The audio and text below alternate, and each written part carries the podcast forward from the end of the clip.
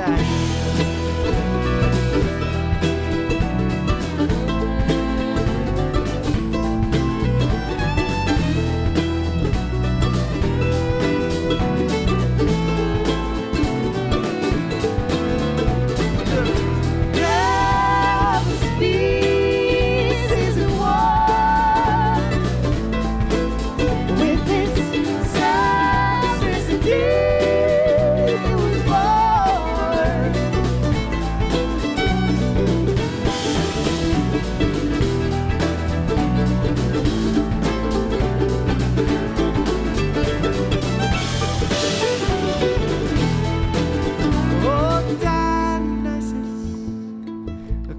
wash our minds, clean up walls and wash